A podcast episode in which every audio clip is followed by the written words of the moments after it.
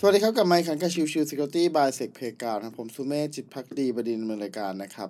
episode นี้เป็นส่วนของวันพุธซึ่งก็คือเรื่องของ Security Tool นะครับ แต่ว่าจะเป็นความต่อเนื่องจากเมื่อวานก็คือเรื่องของ Captcha นะครับ ในวันนี้จะพูดถึงเรื่องของตัว Recaptcha นั่นเองนะครับ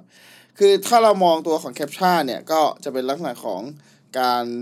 ให้ตัวของ user เป็น interact ใช่ไหมครับ แต่ว่าพอเป็นลักษณะของตัว recaptcha เนี่ยจะเป็นตัวที่มีเรื่องของ machine learning มาเกี่ยวข้องนะครับ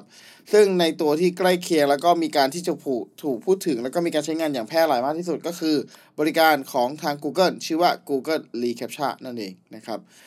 บริการรูเอ่อ Recaptcha ของทาง Google นะครับ จะใช้สำหรับในการป้องกันตัวของการสแปม และก็การละเมิดต่างๆ ภายในเว็บไซต์ โดยระบบของ Google Recaptcha เนี่ย จะมีการวิเคราะห์ความเสี่ยง และก็ป้องกันเพื่อจะไม่ให้ซอฟต์แวร์ หรือพวกบอทต่างๆ เนี่ย มาทำอันตรายตัวเว็บไซต์ได้นะครับเอ่อซึ่งเราสามารถสังเกตได้จากตัวของกล่องเล็ก ๆ กล่องหนึ่งที่จะขึ้นมานะครับเอ่อแล้วก็มีภาพขึ้นมาให้เรากด นั่นก็คือรูปแบบที่ 2 ก็คือรูปของรูปแบบ ภาพนะครับในลักษณะของ Captcha แต่ทั้งนี้ทั้งนั้นทั้งนั้นเนี่ยตัวของการกดดังกล่าวเนี่ย ตัวของทาง Google จะมีการจำเรื่องของลักษณะของการดำเนินงานไปด้วยนะครับ ทั้งนี้ทั้งนั้นนะครับ Google Recaptcha เนี่ยมีออกมาด้วยกัน 3 เวอร์ชันหลักๆนะครับหนึ่งคือ Recaptcha เวอร์ชันแรกนะครับ ที่จะต้องอ่านข้อความบิดเบี้ยวแล้วก็กรอกข้อมูลเข้าไป เวอร์ชันที่2นะครับก็เป็นเวอร์ชันที่เริ่มใช้สัญญาณอื่นๆ เข้าร่วมพิจารณาเป็นว่าเป็นบอทหรือมนุษย์แล้วนะครับ ซึ่งแน่นอนว่าการกดโกของ Recaptcha ไปแล้วเนี่ย ในหลาย ๆ ครั้งเองนะครับ จะมีการจำลักษณะของการทำงานของตัว user ไว้ แล้วซึ่งทำให้กลายเป็นว่าเราไม่ต้องกดซ้ำอีกในหลาย ๆ จังหวะของการใช้งานตัวเว็บไซต์นะครับ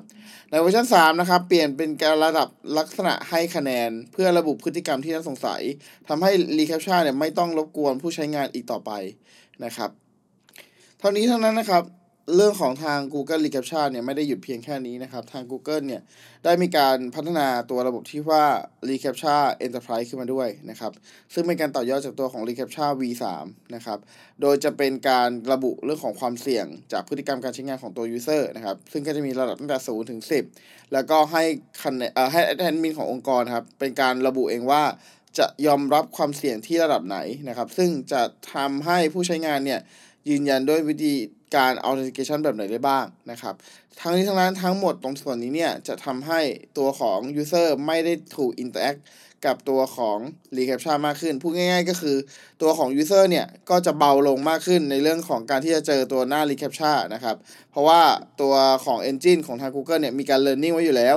ถ้าสมมติว่าพฤติกรรมของ user นั้นเป็นพฤติกรรม user ที่เป็นคนธรรมดาอยู่แล้วเนี่ย มันก็จะไม่มีการ interrupt ใด ๆ ไม่มาก่อกวนอะไรกับทาง user นะครับ ซึ่งในจุดนี้เนี่ยทำให้ตัวของ user นั้น ไม่รู้ด้วยซ้ำว่าเว็บไซต์นั้นๆเนี่ยใช้ Recaptcha อยู่นั่นเองนะครับ โดยของทาง Recaptcha ที่เป็น Enterprise เองนะครับตัวของ Google เองเนี่ยก็ได้มีการเปิดข้อมูลออกมาว่าโอเค เรื่องของการใช้งานเนี่ยจะเป็นฟรี1 million assessment ต่อเดือนนะครับ คือพูดง่ายๆคือถ้าสมมุติว่ามีการตรวจสอบไอ Recaptcha เนี่ยที่เป็นการตรวจสอบ user ครับ ถ้ามันไม่เกิน 1 ล้านครั้งต่อเดือนเนี่ย ก็จะไม่เสียตังค์อะไรทั้งสิ้นนะครับ แต่ถ้าสมมุติว่ามีการใช้งานมากกว่า 1 ล้านครั้งแล้วนะครับ ก็จะเป็น 1 ล้านครั้งถึง1เอ่อ10 ล้านครั้งนะครับ ทาง Google ก็มีคิดขั้นต่ำอยู่ที่ 1 ดอลลาร์ per 1,000 คอ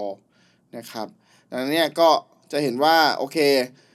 ถ้าเรามองจริงแล้วเนี่ย Google ก็ช่วย support แบบขนาดสูงเลยนะครับ คือถึงว่าโอเค ถ้าเว็บไซต์เนี่ยหนึ่งถ้าไม่ถึงหนึ่งล้าน